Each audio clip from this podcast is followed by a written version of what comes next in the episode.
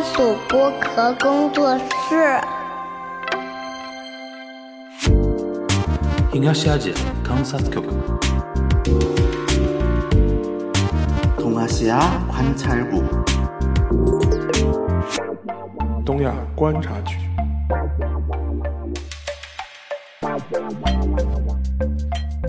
Hello，大家好，我是樊玉茹，欢迎收听东亚观察局啊。然后今天非常不一样，我们在北京啊，跟大家录这一期，因为我在北京正好出差嘛，然后跟大家在北京这边录一期节目。但是我们今天的呃嘉宾呢，就是是其实之前来过东亚观察局，但是一直是以一个连线的方式啊。我们的李淼淼叔跟大家打一下招呼，哎，大家好，大家好，哎哎哎，一如老师弄好，弄好。然后淼叔，我跟大家回忆一下，淼叔大概是一年多以前吧，对是当时你有本有本那个书嘛，对，我第一本犯罪的那个书对出版，对嗯不是淼叔犯罪啊，淼叔说犯罪啊，啊对对嗯不是我犯罪嗯对，就是他还没有东窗事发，当时在那个出版社的那个呃安排下嘛，我们有一期是连线，对然后录了嘛，然后当时因为我后面。其实跟你那个连线之后啊，嗯，再包括其他做的一些，我连线做的不多，本来就，对，但做了几次之后，我就特别排斥连线。就是因为我那次留下了阴影嘛，不是，就是我觉得这个形式啊，啊，就聊不起来。它比较比较的空，对，而且是必须是我说一段，你说一段，对。你说一段，我说一段，对，没有那种就是很多人说我插话嘛，其实你你不觉得插话其实就是生活中聊天的本来面貌吗？实话说，没有人插话，作为一个一直在说话的人呢，很累，而且你会很虚，你知道吗？对，就是也说，哎，我说半天，天，人不理我了，对方下线了，对对对，连线的时候特别不敢搭搭腔，为什么呢？因为你不确定这句话，它正好卡在他下一句的话的坑节上，没错就。非常不舒服嘛。对，而且尤其就是我们一个北京人，一个上海人呢，对这个说话节奏也不太一样。对对对嗯对对，但我跟那个淼叔呢，是不是第一次线下见面？对上一次我们在北京这边，因为那个李志明李叔做了一个呃观影会嘛，嗯，然后观影会之后，他还传了北京这边他的一些博客圈的朋友，大家一起吃饭嘛。没错，呃，那天我记得还是吃的烤肉，对，李对啊。少有的是出血的时刻，大出血时刻，对吧？然后在那个局上面，包括秒说，包括很多那比如那个，比如说那个姐姐说啊，几个呃，还有还有一些吧，都是基本上都是金圈播客圈的一些朋友。就是有好些我都没见过。对对对对对对，有几个我也没见过。然后然后在那一次，我跟那一个秒说等于是线下正正正正经经的第一次见面，对，对吧我其实我印象里，咱俩可能还在哪儿见过 popes China 吗？还是什么？应该不是，但不是什么那种特别大的场面应该只是打个打招呼，照面，打个招呼啊，面对对对，看人眼熟，对对对，嗯。那天聊是是那个比较深度的聊是那个那个局里边，对。对所以说那个上那个时候就说，我说下次有机会咱们那个面对面聊一期东亚观察局，因为在这段时间你哎，首先我问一个，你那个书卖的怎么样？后来？书卖的还是挺不错的，好像五六万了吧？哇，那现在在出版界已经算很好了，据说还可以。很很很多多谢多谢大家捧场，嗯真是多谢大家捧场。然后，那你后面那个，因为当时是等于是我感觉是第一本嘛，对系列的第一本嘛，现在有有那个后面后续的在第二本一个 schedule 上面据说年内，据说今年年啊？你也只是据说啊，要要等出版社那边吗？呃，其实就是该完成的事情都已经完成了，啊剩下的事情就要交给就不是你的事情，对交给一些这种不可知的力量了啊。高级高级高级。那跟我们稍微剧透一下，第二本讲了哪些东西呢？第二本其实还是案件，啊但是呢，案件有一些是新的，就是没在哪儿、哪儿都没发过的。嗯然后当然也是有一，反正跟第一本结构基本相似。OK 对，所以那个，对，所以我们的编辑跟我说，第三本你得做点改变了。我想可能得做点什么亲力亲为的事情写在书里了，不然的话就亲力亲为，嗯自己亲自犯案，犯罪预告。呃，还是说去现场？因为我昨天我正好跟一个朋友在说，嗯，我说淼叔这个项目做到后面最极致的做法，不就是做成那种跑到日本去采采风，还啊跑到日本监狱里边去跟那个当事人去聊个天儿，这种对吧？其实以前有过，就是那会儿这个几年前吧，那会儿嗯在日本经常拍一些小片儿什么的。嗯有时候就是拍着拍着，突然到一间房子或者到嗯哪儿以后，就是灵机一动啊，嗯。可能也有点什么冥冥之中的感觉啊，嗯。就是突然一查，哟，这地方出过案子之类的。嗯，所以以前也拍过一些，但是、啊，我听说了，说嗯。你原还有一些东西在油管上，呃，对，油管上其实 B 站也有，也也有也有，对对对，也是讲日本那个最暗的那个东西。对，B 站上讲日本最暗的，然后去什么日本废墟的，嗯对我也是，说实话也好多年没去了。废墟啊哎，Q 到今天我们想聊的第一个主题了。因为我跟那个淼叔这一个局是临时传的嘛，没错对吧？正好赶上你刚刚从大马回来，对，跟大家预告一下，也不是预告一下，就是透露一下，透露一下啊，日坛不是拉了个那个团嘛，对，去马来西亚那边是一个什么样主题的一个团来着？是一个热带雨林探险团。嗯，对，就是在马来西亚的东东马，嗯也就是沙拉越这地方。然后我们在那边就是，反正用了差不多有个六天五晚时间，嗯，有一半时间左右时间基本都是在雨林里头。嗯就是没想到过雨林是这个样子，嗯对，反正有点像军训，有点像拉练。嗯，就是大家在这个这个六天五晚的这个团游之后哈，都诞生出了一种革命般的友谊，就是我们一块儿扛过枪、打过仗的感觉，嗯嗯嗯就确实很艰苦，吃过苦，对吧？对，但是真的很很这是现在当代都市人最能能够接受的那个最底线了，哎，就是模拟吃苦体验。对，哎，这有意思哎，我觉得真的说实在话，咱嗯别的地方咱不说，嗯咱就说北上广深嗯这些娇柔造作的对都市白领们，文青们对哎，都应该去体验一下这种关系。一方面呢，给你一种模拟体验，哎第二第二方面呢，也没有真的就很苦，没有，真的很苦。其实嗯说实话，它让你觉得最难受或者最最反反你的常规的几点啊，嗯一个呢就是比较热，嗯，第二呢就是出汗的量是平常你一周的出汗量，嗯一天就差不多赶上一周出汗量。然后第三呢，就是环境上，因为它到处都是有，比如虫子呀、啊爬虫啊，然后动物小动物，是蛇呀这些东西。它虽然很安全，就是你你只要不直接打人家的话，人家不会伤害你。嗯但是这种环境呢，其实你在国内的话，去大部分的动物园都得不到这样的体验。对对对对，非常有意思啊。行嗯，那是刚刚从马来西亚回来，对吧？然后我们就说，哎哎，我我正好在北京，你知道传一个聊，那就聊什么呢？聊什么呢？就当时就说到说，因为那个奥本海默，哎，你看了吗？看了看了看了看了，你是去，你是在那个进那日个坛观影会，哦，对，二十六号那个，哦，我想起来了，我出发之你是前去看完之后直接奔机场了，对吧？看完就啊去机场了。对对对，然后我也看，我也很喜欢，然后嗯我这段已经时间是已经三刷了，嗯，看了三遍了，三遍了。，对，三遍。然后，然后我们俩都挺喜欢这个电影，嗯，然后我就提出来一个观点，说，哎，其实这个电影，因为当天那个我们在做第二场观影会，我上海做了两场观影会。哦，因为第一场卖完之后，我又找那个，因为它里边有很多间谍方面的一些内容嘛，对对对，我就找沙欣欣跟陈彦良他们做《谍海译文》嘛，对我说，哎，从你们的角度，是不是可以来聊一聊这个嗯电影？然后我们又临时又开一场，嗯也也卖的非常好。然后呢，当天第二场的时候，有一个观众他就提出来说，这里边为什么没有一个所谓的日本的一个视角？啊，当时我们给他们解释是说，因为他的这个呃，诺兰是用那个奥本海默传。对那个原著来拍的，那个基本上就是奥本海默的第一人称视角嘛。对，他他的一个方方向，然后所以说这个电影基本上也是第一人称的，从奥本海默的一个视角去看他身边的那个周遭的那个东西。是的，然后严谨的上来来说的话，奥本海默在做了核试验成功之后，其实原子弹跟他就没有关系了，被军方等于是接管了。没错。它里边有个桥段就就说了这个的嘛，对对对，它对。里边还就是说核试验之后，他看到两个原子弹被封装要起运的时遇候。上卡车，他还跟那个军方的人说：“你们要注意什么什么。”然后那个军方还挺客气，嗯接下来就跟你没关了。对我 take it from here，对对对对对，啊就就非常真实的那一段。对然后他就是从 radio 里边听到，哦，那个日本那个广岛嗯核炸成功了，嗯然后怎么怎么样，然后听到杜鲁门那段讲话，那段是非常真实，他不是刻意隐去日本视角，对而是他只是严谨的站在奥本海默的一个视角来看这件事情的。那我就跟淼叔说了，我说，哎，他里边。里里面没有日本视角，我们可以加一点补完的信息。我们也不是说站在日本的视角去看这件事儿啊，而是说，我跟我跟淼叔在交流过程中，其实广岛啊、长崎啊，你这些地方你都去过，嗯，甚至你去等于是探访过那些，比如说他，因为我知道广岛有一个所谓的叫核爆的和平公园嘛，对对吧？然后长崎也有类似的一些纪念的一些设施没施，错，然后那些那些城市呢，我没去过，我没去过广岛和长崎啊，嗯，但是以我当时对于他们的一个印象和看到一些资料呢，因为它被核爆过，嗯，基本上它的城区是新建的，基本是新的，基本新的嗯，所以说它的一些气质和他在当地的市民一些讲到一些事情的时候，或者说民风啊什么的，会跟日本传统的一些有历史的城市，或者像东京这样的核心城市，会有一点点不太一样。哎，你对啊聊这个，我跟你说就有意思对，了。然后岸田文雄又是一个广岛出来的一个议员，做到了首相。对今年 G7 他的一个最大的一个功绩吧，对于、嗯对于他自己来说，或对对他的家乡来说，一个功绩就是把 G7 那个会场放到了广岛。广岛，因为这是近十年来日本经常在做的一个动作，就是首先他最主要的就是要让美国总统去广岛，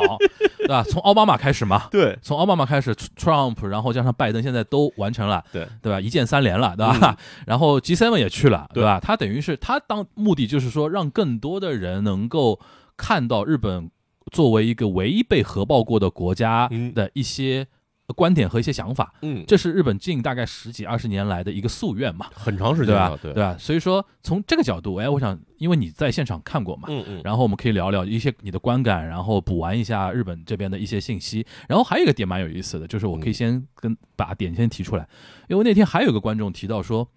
呃，关于就是奥本海默他对于这个技术的，就是原子弹技术的这个东西的一个态度，对，就是你明明知道这是一个杀人武器，对，为什么你在参与参与这个研制发明的这个过程中，你在这个过程中好像没有什么纠结，他只是说炸了之后看到那个效果之后，嗯，他陷入某种道德上的一种一一种彷徨。一，种彷徨的那种感觉。呃，有人提出这个问题，当时这个问题的直接解答，我觉得是没有，但是他反而让我让我想到一件事儿。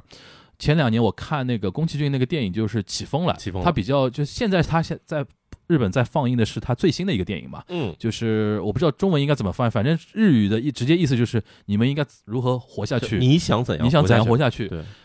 倒数第二部就起风了，对，里边也有点比较像这个奥本海默一个争议的点，就是因为这个电影里边讲的一个技术天才，嗯，发明的或者参与发明了一个杀人武器，但他是如何自洽，或者说他是如何活下去的？对这个点，其实到时候我们也可以来探讨一下这个话题啊。先让淼叔讲啊，哎就是我就是你是什么情况下去的那个广岛和长崎？哦，这个事儿其实说起来，时间上来说，二零一七年嗯不算太久之前不算太久，之前。对，然后那次呢，很有意思的一点就是，我一直有一个很好的一个朋友，也是我以前同学，嗯，然后这个人是一个美国人，嗯然后呢，他的身份也有点特殊，他是波音公司的一个工程师，嗯而且是做这个不是做战斗机的，是做这个民航客机的。嗯对然后这哥们儿跟我差不多，可能我们俩零八年就认识了。然后在日本的时候，我们俩一直在一块儿，就是嗯在一个学校上学，然后就关系非常好，然后到处去玩儿。后来毕业之后呢，分别就是他回美国，我回日本，嗯啊，不是，对，毕业之后呢，他回美国，他去美国，你去日本，现在讲话都要小心啊。不是不是不是，这 实话说是。他回美国，嗯我回了中国。我在日本待了一段时间，还是回中国。嗯对，然后再往后呢，就是我们俩就经常是一些邮件联系，或者是 Facebook 上联系。终于到了二零一七年这时候呢，他也跑到了日本出差，嗯然后我也去日本玩，于是我们俩就约着说，咱们俩一块儿在日本开车兜一圈吧。当时其实车上还有我几个朋友，北京的嗯我以前发小，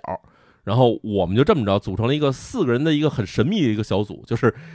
就车上有俩我那俩哥们儿可以说是英语不太懂，嗯然后我这个朋友呢，他只会说英语，他还会他他会说英语跟西班牙语，嗯然后我会说日语跟英语，嗯然后我还中文。所以呢，这车上就是这么一个组合，我们就这四个人就感觉你们可以逛全世界啊。特别 特别逗这一路上。然后当然出发之后，反正有一站，后来就反正说沿西日本转一圈嘛，就转到了广岛这地方。逛到这儿以后，我说：“哎，这地方你们美国人可可熟吧？”嗯他说：“这地方我来过第三次了，因为那会儿他在留学的时候，他自己就来过广岛这边玩。嗯然后呢，他弟弟就是他们家有好几个兄弟姐妹嘛，嗯他弟弟是在。”驻冲绳美军的那个，他是一个 Marine，就是一个、哦一个海军陆战队的一个军陆战队啊，对所以呢，他跟他弟弟当时就来过，然后他就带着我在那儿转。嗯先生说：“你看，这就是原子弹那个核爆的那个 zero point，就是那个原点，就落到这个地方，就是这地方上面就是核、哦炸弹，因为它其实是在空中，它是空爆，它不是地爆，对，空爆，所以这地方就是上面就是那原子弹地方。嗯然后就开始在我带我在那片周边转，然后我就发现那边街上呢，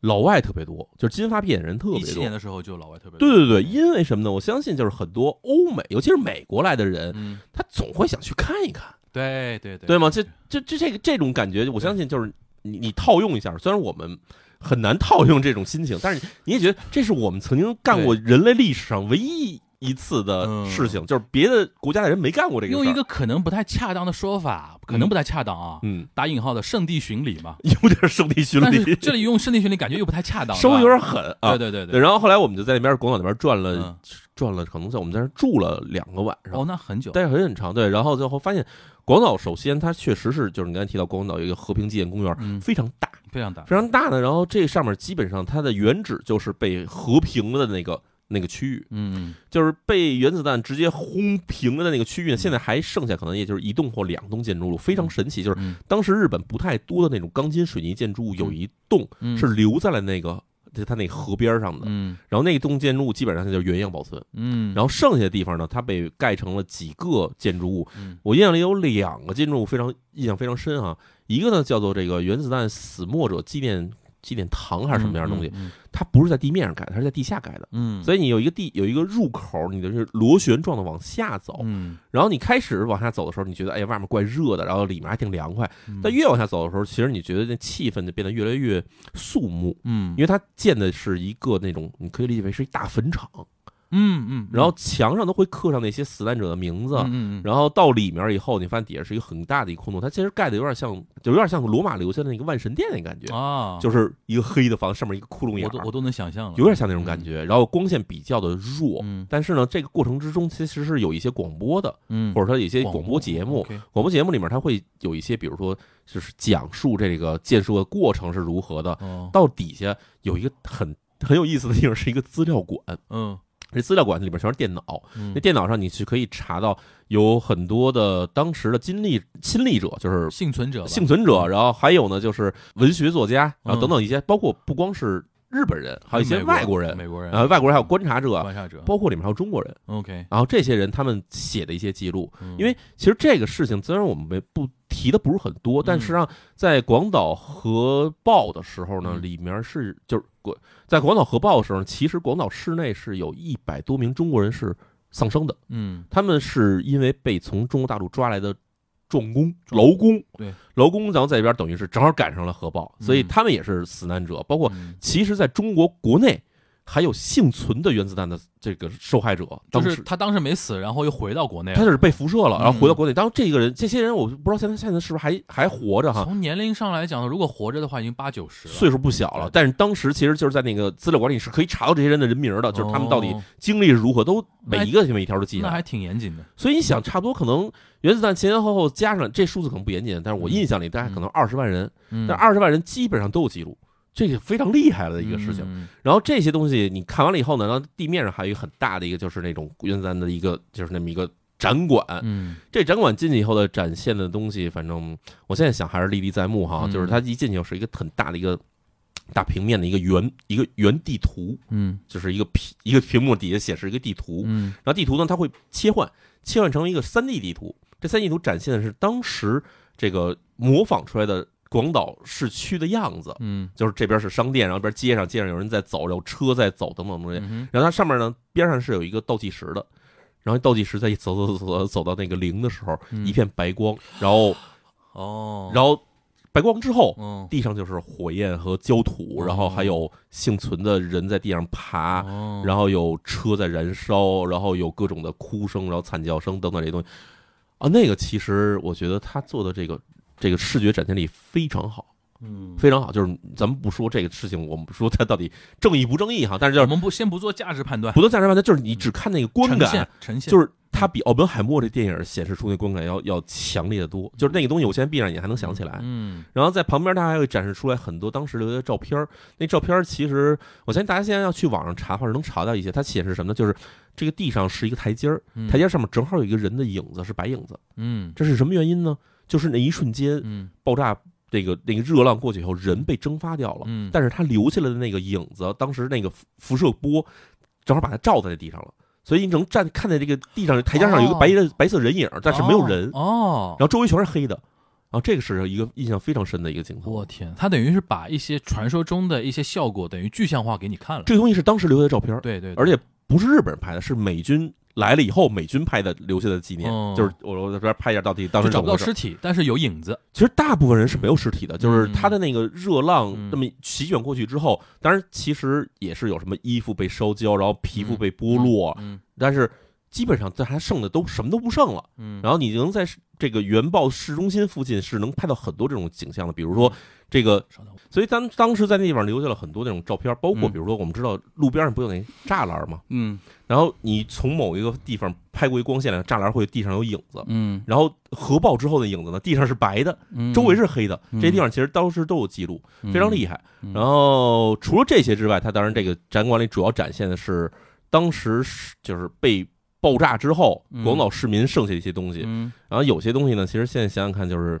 还是挺怎么说，就是让人觉得挺残忍的一个部分。比如说有那种小孩骑三轮车，嗯。然后小孩骑在三轮车上，你能看见上面粘着是一些血肉的东西，或者说一些残骸的东西，这就是三轮车被留下了，但是上面骑在上面小孩没了。嗯。然后还有呢，就是一些当时在这个广岛市外，就是在田间工作的人、种地的人，嗯。哎，他当时被这个冲击波轰完以后，然后身上剩下的那些衣服，然后最有怎么说最有让我觉得想象不到的点就是这个衣服，我们知道穿的是有黑的、有白的、有深色、有浅色的部分。啊，深色的部分这个地方呢，它其实是可以把这些粒子吸收的，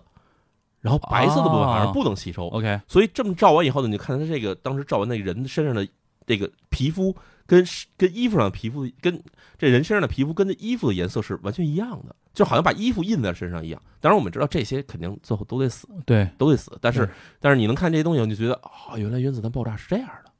就是不是想象中的一大火球让大家全烧没了，这也不是，嗯还是有很多这种怎么说，让人觉得就是留下这些影像是超出我们的一般的想象力的，嗯或者说让你觉得哟原来嗯竟然世界是有这么一样的一面的感觉的东西。嗯，对，然后广岛市这个中心的这个部分呢，其实说起来其实还是有点沉重的，就是你嗯。去那边，大家都还是觉得就是每个人脸上都带着一种非常怎么说呢，难以形容的一种庄重的一神色，因为毕竟这地方一下死了二十万人，嗯，甭管他到底是是什么战争什么的原因，但是你一下死这么多人，还是觉得就是就是你说的是广岛市，你是说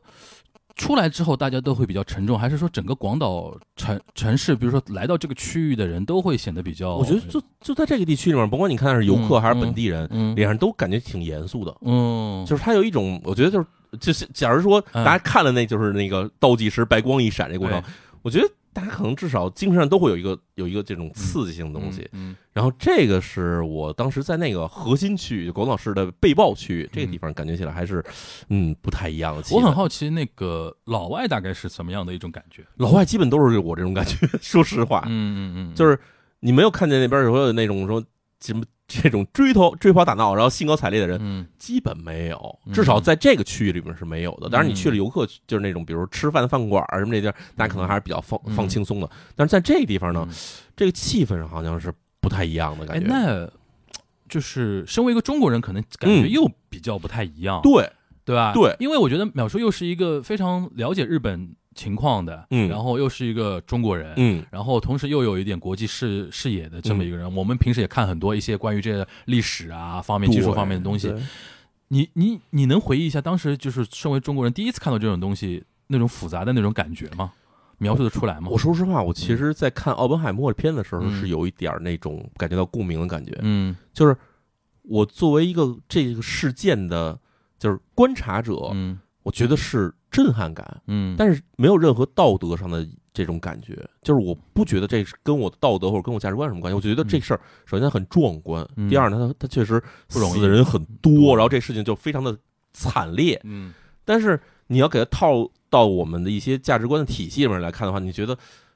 确实我们应该说啊，对吧？这个你发动战争，你死这些人，你活该。嗯但是呢，在那时候你又觉得这话我我我没必要说这个事儿。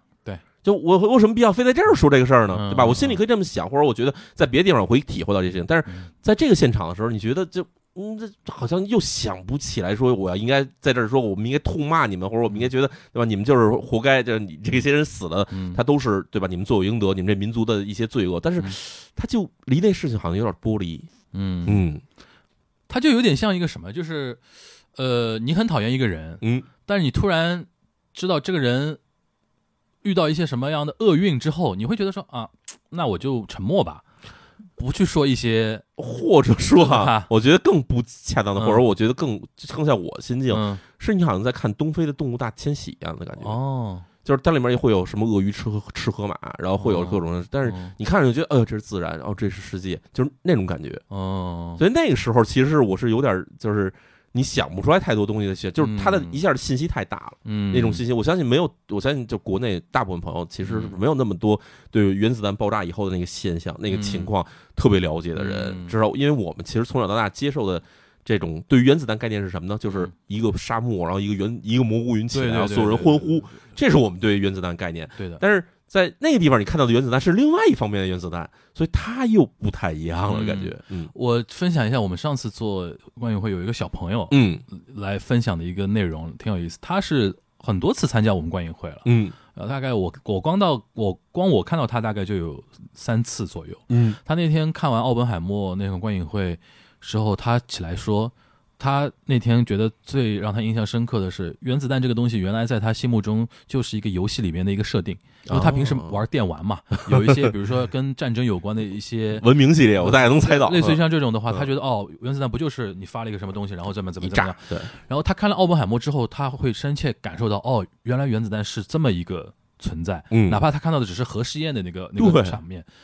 哦，其实那天他说的那个东西，我就很感慨，就是说，其实我们现在活着的世代的人，绝大多数是都是没有尝呃体验过、没看过，没看过那种东西，，甚至因为原子弹之后的那种，比如说美苏争霸、冷战那种东西啊，嗯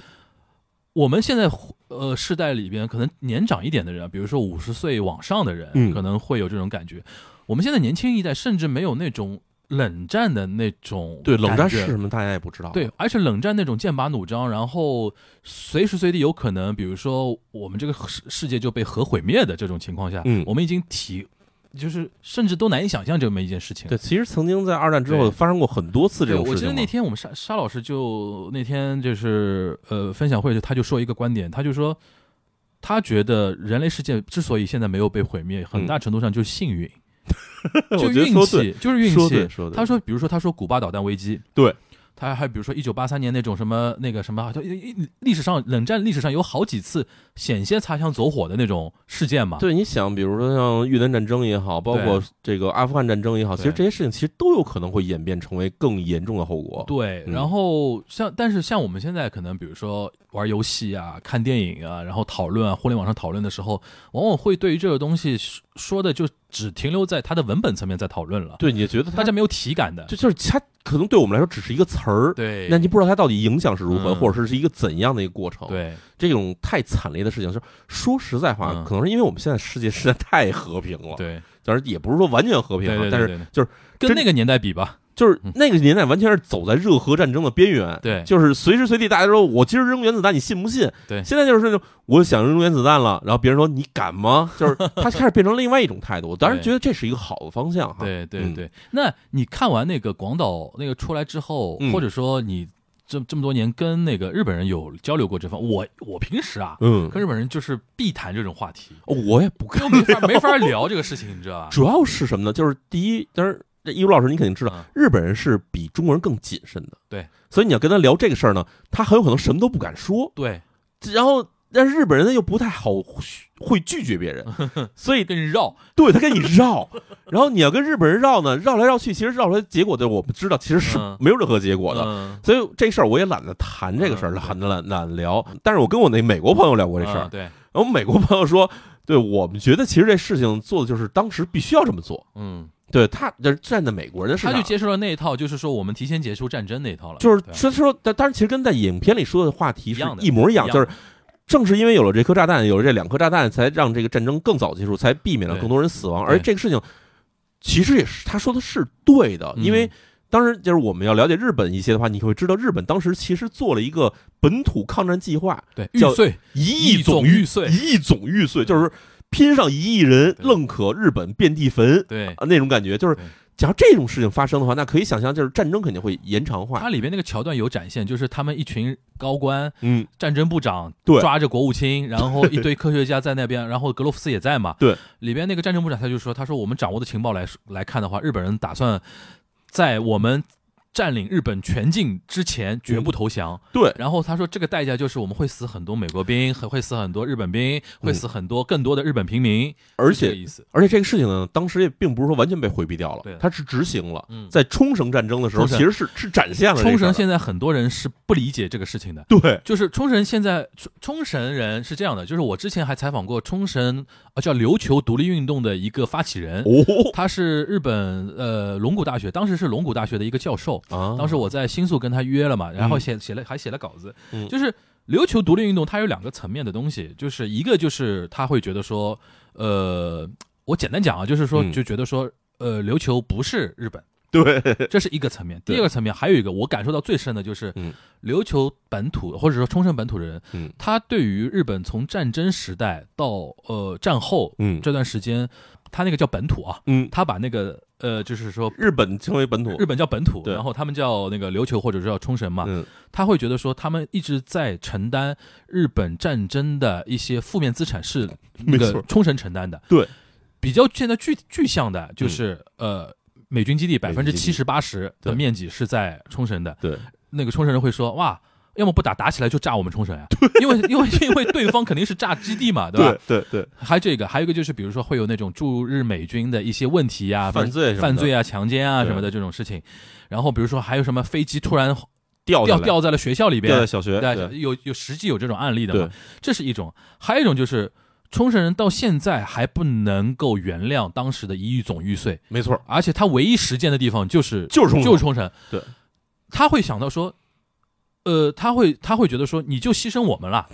然后牺牲我们一看实在打不过，你后面就投降了，就等于我们一群冲绳人、一群琉球人被你莫名其妙总玉碎掉了。对，所以所以冲绳人是非常难办的一个，嗯就是他心里上非常难过的，就是嗯一方面他没法原谅日本本土人，对另外一方面也没法原谅美国人，所以两边对他来说都够狠的。嗯，所以这个就是一亿总玉碎，我们说回来就是，他假如真的实施了的话。战争很有可能延续到五十年代，甚至更久的时代。对而且当时日本在投降之前，曾经还跟苏联进行过勾搭，对，就是曾经向斯大林说过说，我们要不向你们投降？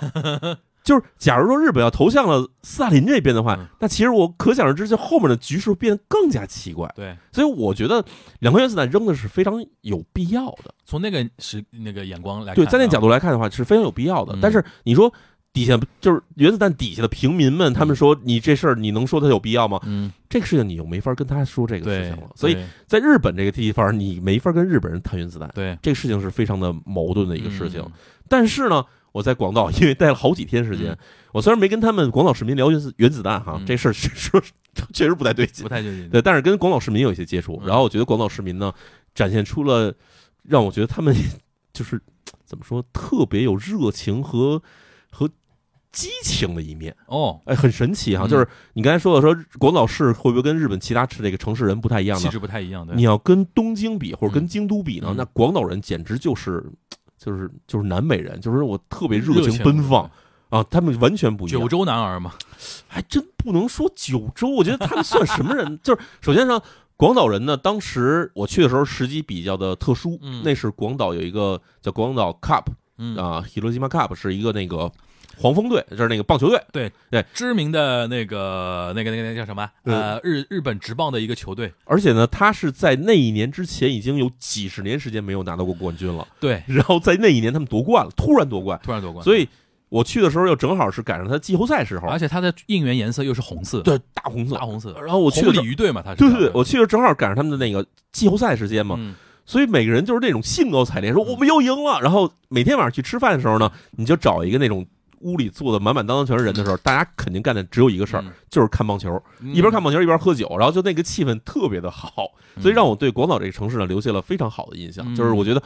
好像在日本没见过哪个城市人活得像广岛人、广岛人似的那么轻松。我补完一，下一个视角啊，嗯。就是呃，广岛那个红鲤鱼队它有个特点，嗯，就是它是日本职棒那么多球队里边啊，唯一一家可能是是市民团体资助下的一个球队。没错，因为其他你比如说像东京巨人队啊，它背后是读卖新读卖新闻啊，对哇，那大财阀大财团。啊，阪阪神，然后比如说呃，那个板神是那个阪阪神就是板神嘛，就对百百百阪神阪百货店嘛，对吧？对对百货店嗯。然后福冈 SoftBank 嗯软银啊，软银，都是不差钱的。对但是呢，广岛是唯一市民团体自助，就它它是市民捐钱捐出来的，它是一个草根球队，草根球队。嗯，然后很多年球场也很破啊什么所以说你可以看到这种球队往往就是说他的实力不会很强，对。但是为什么呃那个一七年那个时候他突然变强了呢？嗯，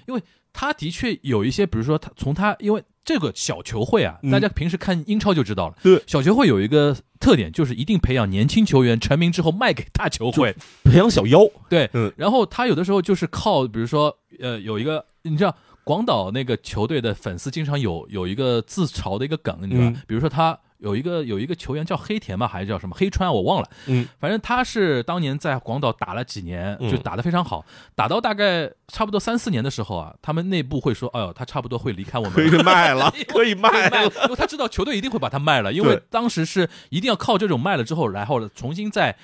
滚到那个球队自己的资金池里边再去没错没错，所以说，呃，他有他每年就是会输出很多年年轻的有前途的球员，这些球员可能到那个日本职棒的大的球队，或者直接去美国，有很多去了的大美。去美美国那个大联盟，对吧？大联盟，对，然后呢，一七年之前呢，有两个球员，嗯，他们从美国那边就等于是打了几年之后回来了。回来之后。不去任何大球队，就我要回广岛，哇，那非常燃的一个故事，你知道吧？然后因为那一年在这两个球员核心球员的鼓励下，嗯，那个球队超前的团结，没错，然后打到了季后赛，还拿到了冠军。然后因为广岛那个球队，他这个后来导致那一年啊，就是红鲤鱼队本来在那个日本职棒里边就是一个特殊的存在，有一批忠粉。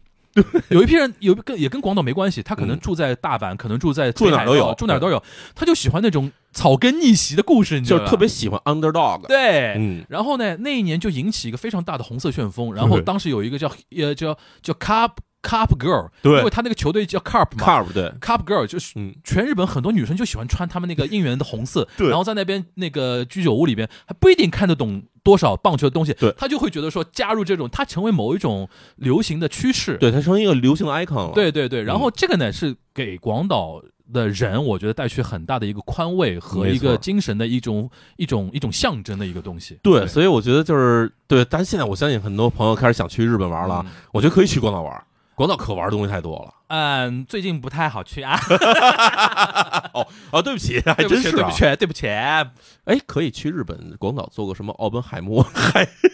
圣地巡礼吗？太地狱了，这个东西。太地狱，太地狱，开玩笑啊。嗯嗯，对，所以你说说回来，因为我刚才嗯。补完一下那个广岛鲤鱼队的那个，对对对，所以广岛整个城市的气氛，它因为就是它有点像，就是城市的感觉呢，有点像名古屋，因为我们知道名古屋也是二战之后被炸平了的城市嘛，呃，就是城市很开很开放，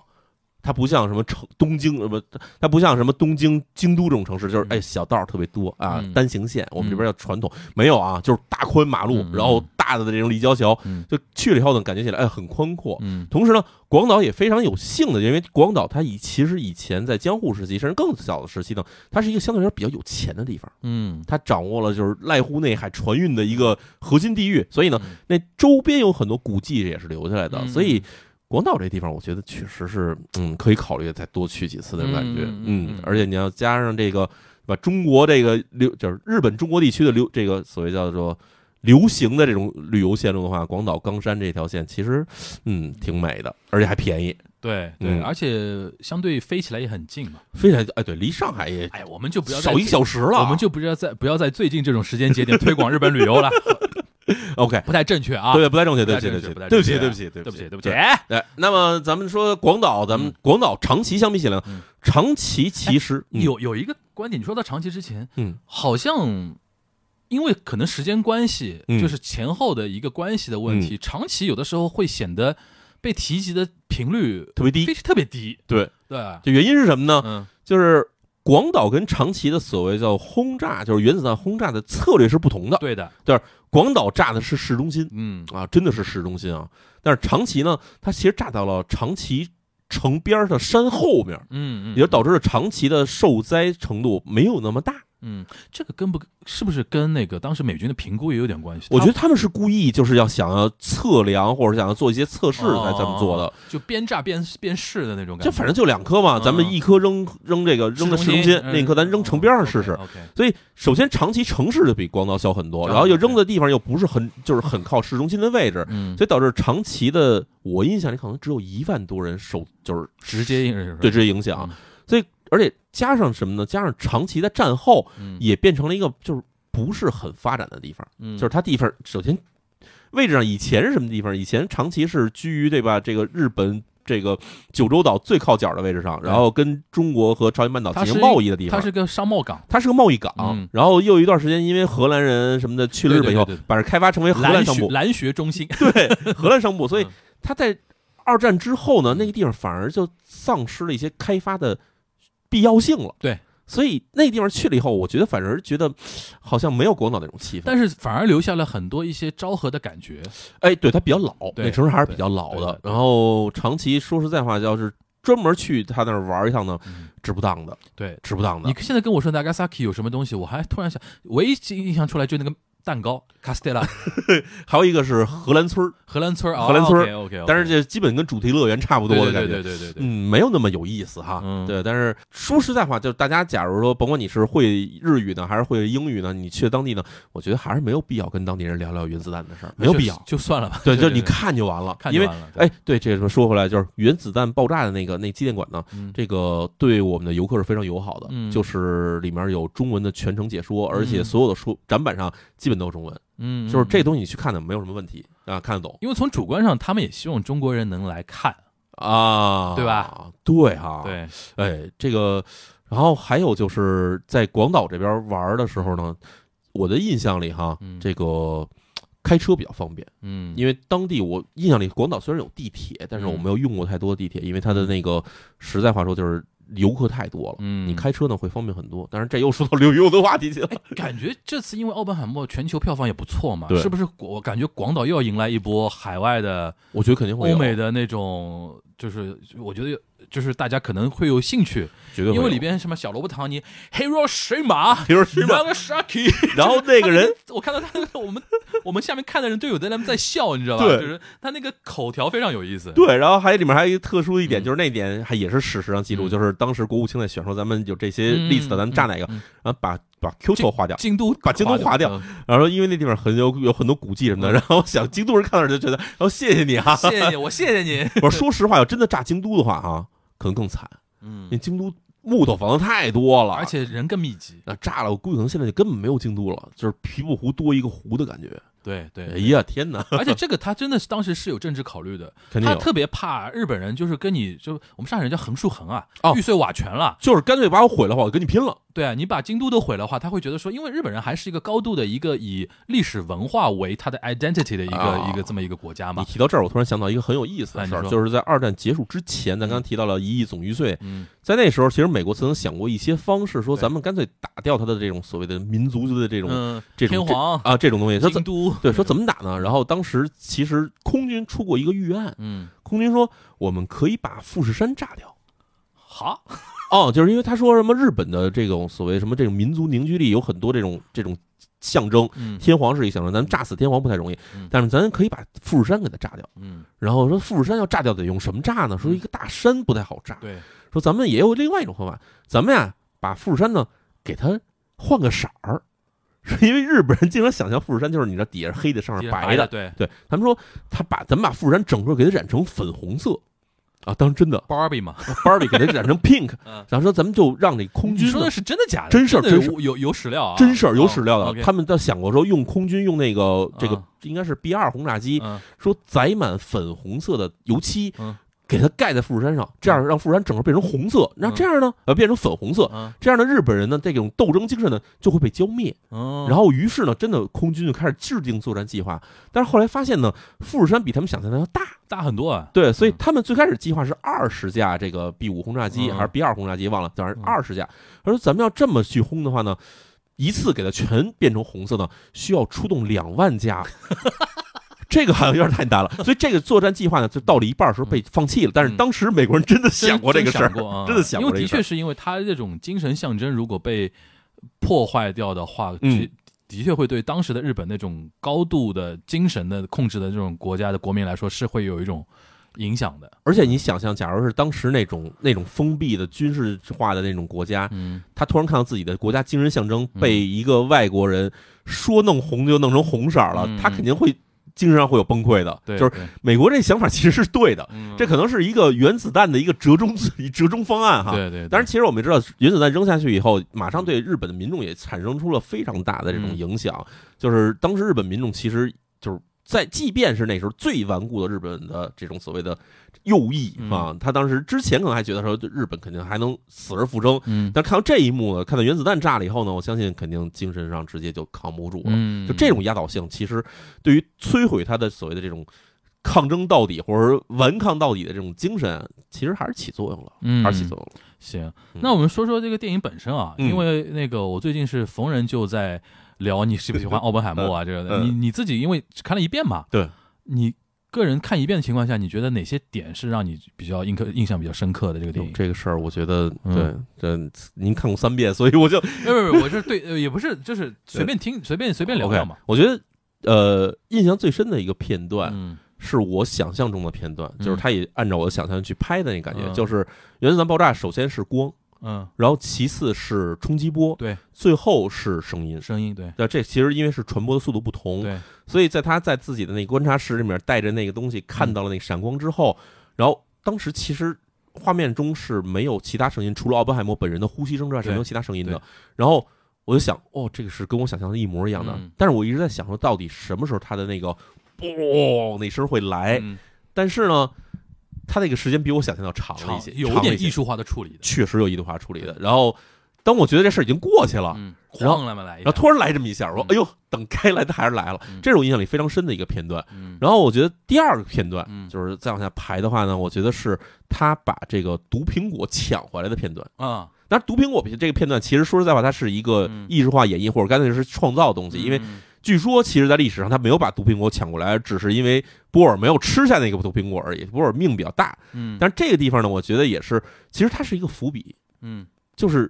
给你在一开始展现出来，这奥本海默这个人他是有性格上的摇摆一面的，就是我可以横下心去做一件这种这种事儿，但是做完之后，我心里又会内心不安，所以我会想要去挽回这个事情。嗯因为历史上他到底有没有夺回那个毒苹果是存疑的，对，因为毒苹果是有的，但最后谁都没死。对但是他毒苹毒苹果下毒这个事儿是反而是被人那个告发的。对他还有一段时间面临差点，比如说被退学啊或者怎么样。然后你下毒啊，对，然后因为是他家里家学深厚，对吧？对对把这个东西等于是，哎呀，家里一个二代出点这种事情，然后折过去了嘛，这个事情。嗯嗯其实说明他内心他有一种，他有就是这个，我觉得也是奥本海默这个电影，我觉得比较好的一个地方，就是他把人的复杂性给拍出来了。他在这里面显得就是嗯奥本海默这个人嗯显得更像一个真实的人，对，就是我有时候会，比如说我对吧，生气了、路怒的时候，我我干脆撞死你算了，但是嗯，马上你会想说不能不能不能不能，对吧？我觉得你说到这个点啊，嗯我印象很深，也是体现奥本海默非常复杂的那一面的嗯是，我印象很深，就是他是我我也写过朋友圈，就是他有一次把自己的一个最好的朋友叫拉比，嗯。第一次拉到那个就是洛斯阿拉莫斯那个那个嗯实实验场的时候，我不是我我不知道你还有没有印象啊，就是他穿的是军装制服，对。然后在那边对，发号施令，颐指气使啊，挥斥方遒对。然后拉比坐下来之后，就是跟他聊了几句，最后来一句，嗯他说：“你让我来可以，你把这身皮给扒了，对对对，你是 scientist，对你不是军人。”对。然后接下去一个镜头，紧接着一个镜头，他就把自己的西装又穿回去了，就是原先那然后下，帽子又戴回去了。对我我脑子里是想的是，诺兰不会浪费一帧画面。对，他拍这个桥段，我觉得啊我个人解读就就体现奥本海默内心有一种什么啊？嗯他有的时候做这种事情啊，他会嗨，对，就是突然他意识到了，嗯就是曼哈顿计划现在他是全权负责，嗯他万一做成之后，他就是原子弹之父啊。对，这个是在人类科学史上是一个绝对抹不去的一个伟大功勋。对，甚至比一个哦诺贝尔奖都要牛逼。嗯他嗨了。嗯嗨了之后呢，他用军装代表一个什么？就权力、政治这个东西，他被他就是说裹了嘛，对吧？然后被拉比这么一点之后，他的那个就等于是又回到那个样子。这其实是诺兰最终还是表现了那个奥本海默比较相对正面一点，但是他用这种桥段来说，他也有动摇的。我觉得这个是非常有嗯怎么说，这个就是。拍纪录片或者拍传记片的话，非常重要一点就是你不能把它神化，对，绝对不要任何一个人神化，因为我们知道所有人他都是人，对，所以要展现出一个人的人性，嗯，其实是更难的。你要展现出一个人是神性的，那太多了，太好拍了，对对对对有这人，奥本海默，呱就一下光辉伟大起来。嗯。但是你要拍出人性的话，这东西难道在于就是你要拍出他性格中的嗯，懦弱的一面、摇摆的一面，然后自大的一面，然后骄傲的一面，然后同时也有自己自毁的、堕落的一面，就这些东西。怎么能展现出来？这个嗯。我觉得你说这点，嗯。包括其实很多点，就是在片子里，他会其实奥本海默本人是有很多次摇摆的，对的，对他有各种的，就是说，哎呀，就包括你想他参加工会的时候那种，对吧？开始的我不想参加，然后后来说大家全联合起来，干脆成为那工会的那种代言人的时候，嗯。他那其实也是一种，就是我飘了，对，然后马上又被拉回来，他永远有人在给他拉回来。对，然后奥本海默这个人呢，就我觉得他性格上就是他的不是性格上，在他人生中的幸运的一点，嗯，就是一直有点能够把他拉回来，嗯。拉回到说你应该脚踏实地，或者你应该回到那个中中立的这个立场上来。就是这拉比跟他说说你是一个科学家，其实不为别的，就是说你要回到科学的角度上来，要用严谨的态度去做这个事情，而不是说你要真的跟那些军人一样的。对对，所以我觉得这个他就是诺兰在在展现这方面的时候，我觉得他是比较娴熟的，而且诺兰他里面高度放了自己的一些，嗯价值判断在里边嘛嗯嗯嗯对吧嗯，然后还有一个还有一个点，我想跟你分享一下。我印看第一次看我第一次第一遍的时候，我就印象太深了，我就觉得说他跟杜鲁门那个对话，对吧对，？Gary Oldman 那个太厉害了，哎，你想他演了丘吉尔，演了杜鲁门，我们说下一步再演一个斯大林，就是盟军盟军三大佬都演一遍。我印象里他就是他的出场，嗯，当时我带我老婆去看嘛，嗯然后他出场的时候呢，我没看出来这是谁，他就开始拍我，因为他知道我特别喜欢啊 Gary Oldman，哦，你没认出来的，然后我看完我就直接哇一声，然后我相信可能这周围的人可能不知道我在那儿干嘛，嗯。但是我就看 Gary 嗯。Oldman，而且我因为就是我真的是差不多可能他这个所有戏我都在追，然后他这个扮相出来以后，我就说这个英国老头坐这儿演美国总统，但是他那个压迫感真的好强啊！尤其我印象最深，他拿那个手绢绢儿。因为历史上这个对话是真实发生的，对。但是细节是没有人写的没有啊。我觉得他用沾满血，马上沾加一个这个手绢儿这个细节，对，哇，他那个嘲讽力量好足啊！他手绢拿出来还不是说拿出来他，他是他雕雕出来的，他掉脸，然后他是在在他面前抖，抖哎就是哎，给你给你手绢儿，我这种感觉就我我甚至相信是 Gary Oldman 自己的，我觉得他是即兴的我就觉得即兴真的就是我这个东西，你在那看着，马上奥本海默之前你还觉得哦啊原子弹之父，嗯，那在他面前突然哎呀，突然成小低了。孩了，低了一等，真的马上被压制住了，而且那天我跟我我跟我一个做演员的朋友我们在聊，就是嗯。你你突然觉得说这个人物立起来了，对。就就这么一个一个动作，哎，对吧？这片子里面有两个角色，嗯。就是那种戏非常少，但是我觉得演的特别好的人嗯，Gary Oldman 算一个，算一个，对。另外一个嗯，是那个本阿弗莱克的哥哥还是弟弟，哦，啊他的弟弟哦，OK，就是演那个中情局派的，也是一个军人，但是就是那种冷酷的说要逼供的人，，Pash，对对对，，Pash，哇这个人他出来以后，他本来演的是一个非常冷血的一个人，对对就是他就是用各种严刑逼供手段可以撬出一切他想知道的东西。对但是他的戏只有两小段，而且都是在那坐着，对在那坐着，然后跟他说话。对，然后你能从他脸上看出那种皮笑肉不笑的表情，嗯然后包括他说话那种慢慢悠悠，但是又让你觉得很可怕的那种语气，嗯，就这么一点点小戏，就能把他这个人就塑造出来，让你觉得这个人一定要离他远一点儿。这个戏真的很值得细品，我每每个我觉得这是每个就是出现的角色，你都可以慢慢挖他那种感觉，嗯特别的怎么说呢？就是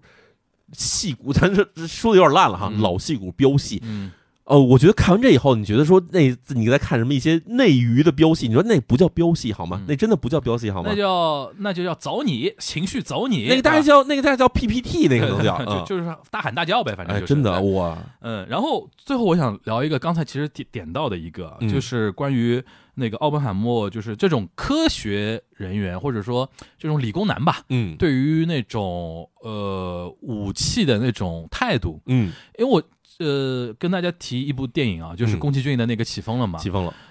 你起风了应该也看过了嘛，我看过，嗯起风了当时有一个呃起风很有意思啊，就是国内甚至有一些人觉得说这是一个就是呃就是怎么说呢，就是啊、宫崎骏屁股坐歪了一个电影，就是歌颂战争、军国主义啊什么的。嗯。但是但是一般来说，我们都觉得说他还是讲的是一个反战的一个主题嘛。对，但是他的争议的点是，其实我也能理解，因为起风了的那个那个主角啊，嗯他是零战的发明人之一嘛。对，零战就是二战的时候日军一个非常知名的一个战斗机的一个零式战斗机零式战斗机，嗯可以说也是一个杀人机器嘛。对。然后主角是一个天才，嗯，就工程就是制造飞机、设计飞机的这么一个天才。然后宫崎骏讲的是这么人人的一个故事。有意思的是，宫崎骏自己本人是一个飞机狂热爱好者。对，因为他的家里就是原来就是造飞机零部件出身的嘛，对他从小看这个东西的，对，所以说他内心从小有一个比较纠结的点，一方面他是一个宫崎骏是一个高度的一个反战主义者，没错，左派，对年轻时候就左派，还参加学生运动的那种对，对对对，然后但是同时呢，他又觉得说他喜欢飞机，嗯战斗机其实是是人类工业美学上面的一种非常高度的一个东西，他其实对这种东西的从美学方面的审美，他是很很有的。嗯，所以说他那其实内心一直有这种纠结，我一个反战的人为什么会喜欢飞机？我是不是也有问题？他一，我觉得他那么多年也是在自洽的这么一个过程中，我一直觉得起风了是他的一种阶段性的答卷。嗯，但是呢，那个答卷你仔细想想，他也没回答透。他我觉得这种怎么说，人的纠结是没法彻底摆脱的。对对他，他早年他拍过《红猪》的时候，其实也是在想说，这个飞机，然后战斗机，然后这驾驶员，他也不一定非得是去杀人的，他可以去是挽救人生的。对。嗯，但当时你看中年的宫崎骏给出的答案呢，其实还是比较明确的，就是说，呃，我情愿变成猪，对我也要我用我的战战斗机只是我的工具嘛，对我要去做我的侠义的之事，我要完成正义的对，事情。我不我不参与你们这帮乱七八糟的，就是说战争啊那种东嗯西。但是你看起风了，就他已经到了那个老年了之后啊，他给出了一个非常模糊的一个感觉。是的因，为你想起风了，他最后一个那个 catchphrase 是什么？就是说起风了要。呃，还是要继续活下去，嗯那种东西。然后我当时在日本国内看起风了的时候，给我一个感觉，就是因为那个主角他喜欢设计战斗机，然后当时日本那个军国政府对。就军方要让他来做这个事情，他没有任何抵抗的，因为他脑子里就是说，我想设计战斗机，我想我想设计飞机嘛，其实就是，对。而且他做梦都会做到那个意大利的那个飞机的那个非常知名的那个那个战呃，也是历我名字有点忘了啊，反正也是一个历史上非常知名的一个飞机设计师，嗯。跟他的一个精神的一个沟通沟通，嗯。然后然后两两个人的对话什么，他有点什么意思呢？这个片子有点什么意思？就是说。这个主角作为他自己来说，他设计战斗机没有任何关于战争方面的那个考虑，他没有加入价值观。没有加入价值观，他只是在那边做这件事情。对，是不是一暗含着宫崎骏在回答别人说，很多事情，嗯，人一个人的喜欢，他只是纯粹的一个喜欢，只是沉默在就是埋没在这个事情里边，他没有任何价值判断。嗯大家不要用价值判断去判断一个非常具体的人在一个大的环境里面做的一些事情。但是呢，这个答案呢，跟红猪相比呢，很弱，你知道吧？红猪反而显得更强一些。对，红猪我觉得价价值判断很浓烈嘛。我觉得这么么说吧，红猪其实是一个相对来说比较理想主义的结论，然后到了现在起风的这个结论呢，其实是一个相对来说比较现实的结论。嗯我们人在生活在这个世界上，无论你在任何一个历史时代里边，嗯我们没有没有办法去摆脱掉历史时代的那些背景。对，那么我做这事情到底是正确的还是错误的？嗯我们要是说把这眼眼光一定要抽出来说，我再想想看几百年后我这做的事情到底正还是错的这个事情的话，嗯其实你是没法去做任何事情的。对，于是我就只好去选择现在在我看起来做的是对的事情。嗯这我觉得可能是他在这片子里面想表表现出的意思。嗯然后其实想到咱们说奥本海默这个事情呢，我其实查了一下，嗯奥本海默在二战之后呢，他还确实去过日本。哦他在一九六零年的时候被这种当时，一九六零年我们知道这个日本这个首先朝鲜战争基本结束了，对然后呢，日本跟美国开始进入了一个非常密切相关的这么一个时代，然后所以当时是有一个日本跟美国之间的叫做呃叫叫是一个这种智力交流的这么一个嗯这么一个活动，嗯就是说智力交，其实也就是科技交流。对，然后他就作为美方的一个代表被派到了日本。是哇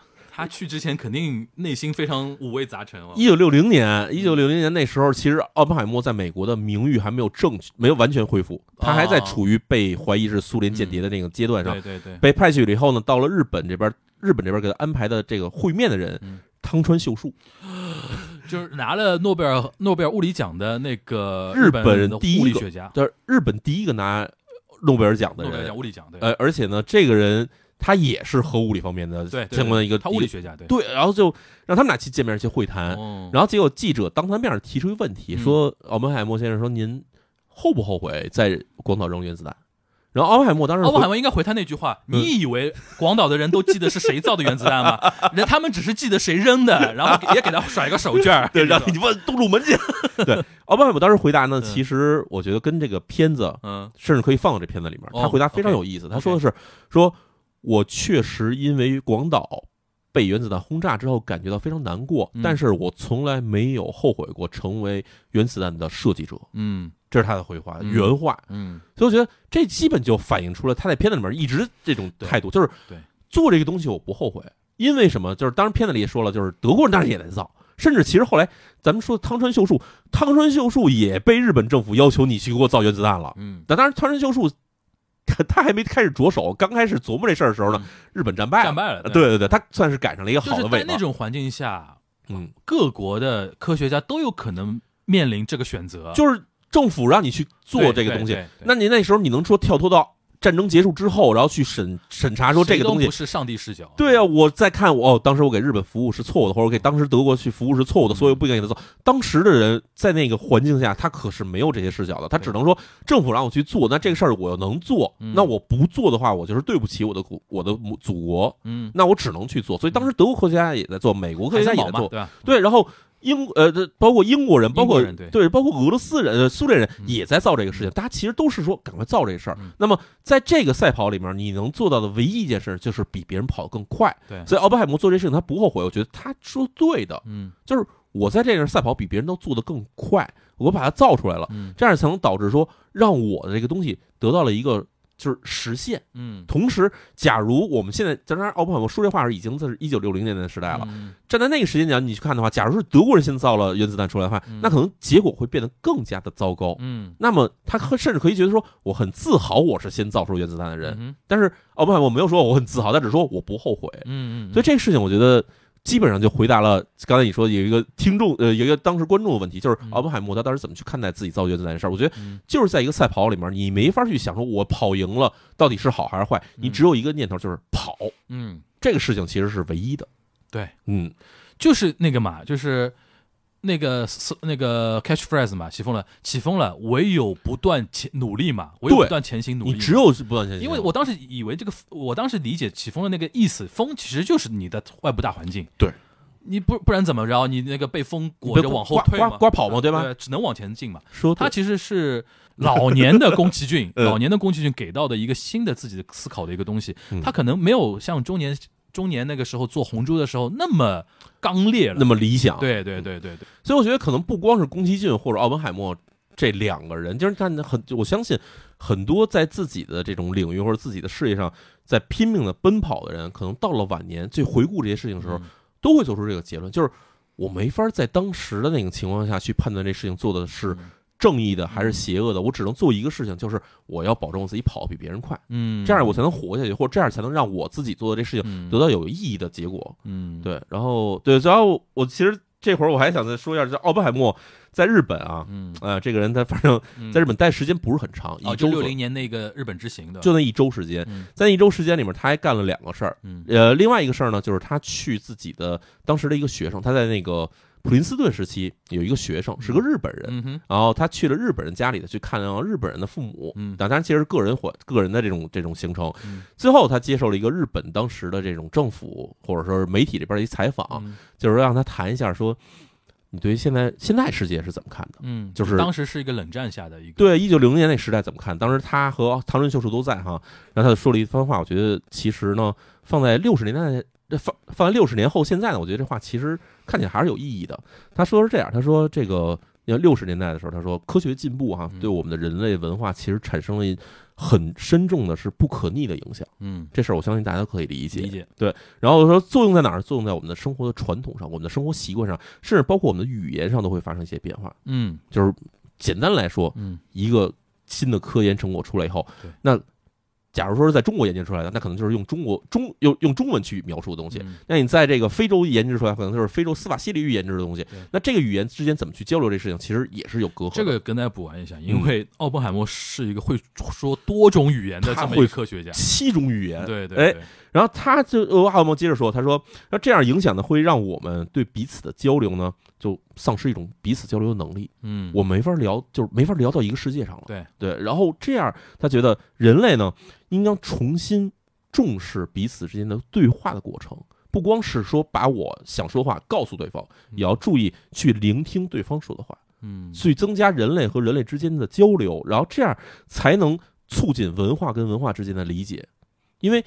奥本海默他其实提出过说，人类尽管我们看起来肤色不同、生活地方不同，然后我们是国家也不同、信仰也不同，但是我们其实人类是存在着共同的文化的。嗯，只有共同文化才能促进到人类的整体的进步。嗯然后他就说，为了这样说，在新的时代里面，在这个科学进步，在这个科学技术飞速发展的新的时代里面，人类需要做的事情呢，就是要放下彼此之间的那种轻蔑，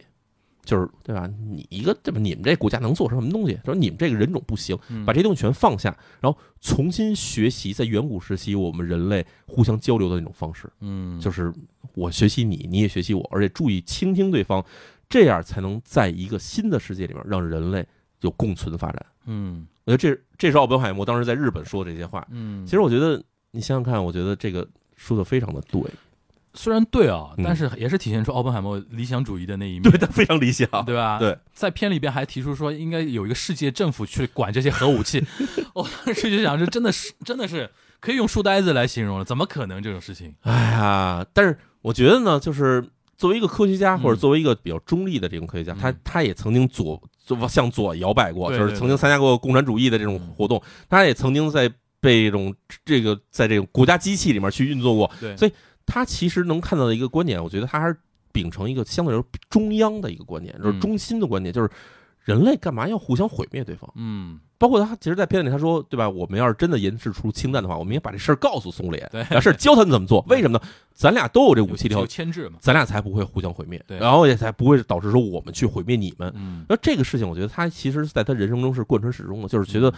就是我虽然造出了原子弹，对吧？但是呢，我觉得人类还是应该和平。嗯，当然，可能其他人来说的话，就是觉得，对吧？我说，我觉得人类应该和平，人家说你，你凭什么说这话？你有什么权利？但是他作为一个说我是人类历史上最大杀器的制造者，我都觉得人类应该和平，那你们不是不应该听我的？就是我觉得他是有这种角度的。嗯嗯，的确是，我觉得。其实今天我们那个跟淼叔这么聊啊，其实从很多你的一些体验的一些角度，跟大家就是补充了一点。其实这个电影提到和没有提到的一些观点，其实用多种角度去看的话，嗯你会看出这个电影它丰富的一面、嗯厚重的一那个一面，然后同时也是从一些比如说。呃，我个人还是觉得啊，这个这个电影是今年我自己看的电影里边体验非常好的一个电影。是的，就很值得去聊。嗯你很多电影好电影，其实你点没有那么多嘛，不太好聊。对，就只能是说针对电影本身聊。但这个电影能让你针对很多事情展开聊，对吧？很多事情都都有一些都有一些点。你光我我光自己聊电影、聊谍战，然后聊日本的视角，就嗯就做了三场三场活动和节目了啊！其实非常难得能能有这么一个电影在这么一个夏天要看到。然后希望说大家如果没看的话，快去看哎啊！哎其实还有一个事儿，我觉得挺嗯逗的啊，就是我们一直说这个说日本人是不是会抵制这片子？嗯。哎，还真不是。目前它是好像没有定上映的时间吧，他没有定上映时间，而且现在在一些这种社交网络上，嗯，我看见好多日本人在说，赶快放这片子给我们看，甚至在日本的就是比较的怎么说比较大的媒体上，嗯有一些专栏作家都在这写说，对奥本海默这电影就是应该在日本来看。对，嗯，我觉得在这方面来看的话呢，就是日本人其实，我觉得他们可能大部分心理上已经接受了。嗯那，觉得难受的人呢，我觉得当然不排除有一些是这个原子弹的是受害者哈。但现在那个他没定呢是因为之前有个争议，就是那个巴比海默那个事儿，对，然后导致了他有很多人在互联网上反弹嘛，说你这个是，呃，怎么说？这个叫恶意炒作，嗯，或者说，哎呦，伤伤害民族感情，呃，反正在日本这边主要提出，我看有有有一个方向说是这个，还不是说那种什么这个网民说的，嗯就是广岛这边他们提出啊，嗯说能不能海报不要放这个蘑菇云。蘑菇云啊，对，不要放蘑菇云，嗯。其他都好说，只要嗯别放这就行，嗯。因为我们有点蘑菇云过敏。嗯。啊，这个事儿我觉得可以理解哈。啊。可以理解。对，但是里面再有人说再跳出来说什么这种乱七八糟的话呢，我觉得这可能就是有点对，而且我觉得我自己实际看下来，我觉得如果这个片儿真的能在日本放的话，我觉得会放的蛮好的。我觉得日本人看了之后，可能一开始他会带了一种好奇或者说质疑的眼光进进影院，嗯。但是看完之后不会有那种特别那样的那种感觉，他会觉得说应该有更多的日本年轻人去看一看这种。对，我觉得这其实能够给怎么说，就是因为我们一直要求着日本这个进行战后反思，应该对他们这个战争行为进行进行反思嘛。嗯，我觉得这事儿说对哈，嗯就是你去看了以后就知道，这扔你们原子弹呢。这确实是为了拯救你们，对吧？这这个我觉得这事情呢，从我这个角度来说，我觉得这个话说逻的对，逻辑是对的，早点结束二战对日本平平民老百姓是个极好的消息。没错，别再耗下去了，真的嗯闹到一亿总预算，现在你都没有人去看电影了。所以说，你记得那个那前两天我我我转发了微博里面转发了一张图片，是别人发给我的，是哆啦 A 梦的一个、嗯。一个截图，嗯嗯，就是有一集哆啦 A 梦，他是坐时光机来到了日本战时，哦，对对对，然后有一个日本军官就对着那个大雄跟啊野野比跟那个哆啦 A 梦说：“你们怎么不听那个指挥？然后对，说也不剃头发，战时配给啊什么的，对。这这种东西你们怎么不听指挥？嗯。然后说那个呃说以就那我们战争以后会怎么样？嗯。然后那个野比跟那个哆啦 A 梦就双手举起来很开心的，嗯。他说后面因为日本就战败了呀，然后那个就很开心那个截图，然后很多人发给我，嗯。呃，我觉得那个就很有意思，讲了一个其实现在日本很多年轻人的一个视角，嗯。就是日本在很多一些一些主流叙事里边，说老实话啊，嗯，战后他们是过上了所谓的战前他们想象的好日子。对 对，早点结束，他反而过上了那个好对，早结束早早早结束早解脱，所以说，因为加加上藤子 F 不二雄，他是一个比较比比较左派的一个人，所以说从他的叙叙述视角里边，就是说，哇，早早点结束那是好事儿。对，日本战败了万岁，日本战万岁，他是那个万岁 那个动作嘛，那个那个截图非常有意思。对，所以说我是说觉得说，呃，希望说日本能够早点看到这个片子。嗯，是是吧的，？是的也是希望说，在我们中国，大家比如说，呃，平时有时间的话，因为现在已经暑假已经结束了嘛，嗯，电影院里边也没没有那么多小孩跟你闹，安安静静的，安安静静的去看，嗯对吧？哎，这次你呃那个北京这边的观影会也是在那个 IMAX 看的吧？对 IMAX，哎，你自己对这个 IMAX 这个厅的那个体验，你觉得怎么样？哦我觉得首先 IMAX 听非常好，嗯，但是呢，我觉得这片子没必要。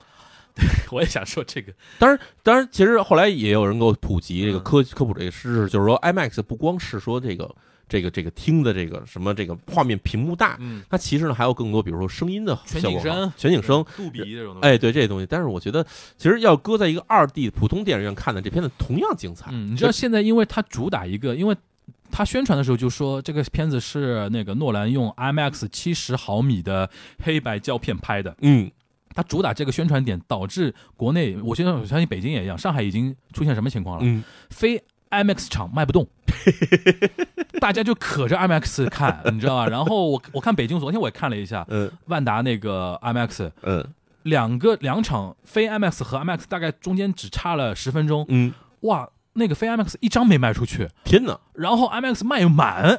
哇我！天啊，我觉得这听到这种程度，我觉得可能看第一遍的时候，大家还是想看效果，想看那画面的话，对，还是要刷一遍 IMAX。然后后面其实对我来说，二刷三刷的话，后面细节嘛，对对对，看什么都便宜。便宜。对对，看深夜场最好。对，真的是。行行行，那今天非常感谢淼叔啊，然后刚刚从大马回来啊，哎，跟我们又来聊了一下那个奥本海默里边的一些日本的视角的一些补完吧。嗯然后你自己在日本广岛，尤其是广岛那个怎么说，走了那么一圈儿，看到了一些现场的一些感觉，然后大家又聊了一些。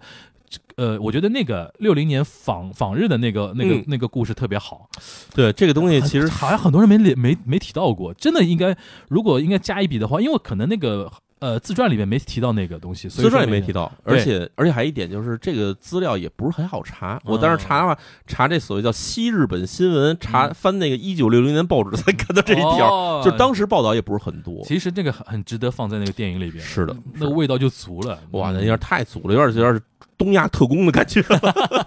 行，呃，非常感谢淼叔啊，然后给我们期待下次我们在上海啊，哎在我在我的工作室里边，大家再录录一场别的什么话题啊。期待期待，期待行行行，那今天的我们的东亚观察局就到这边了，大家拜拜。拜拜。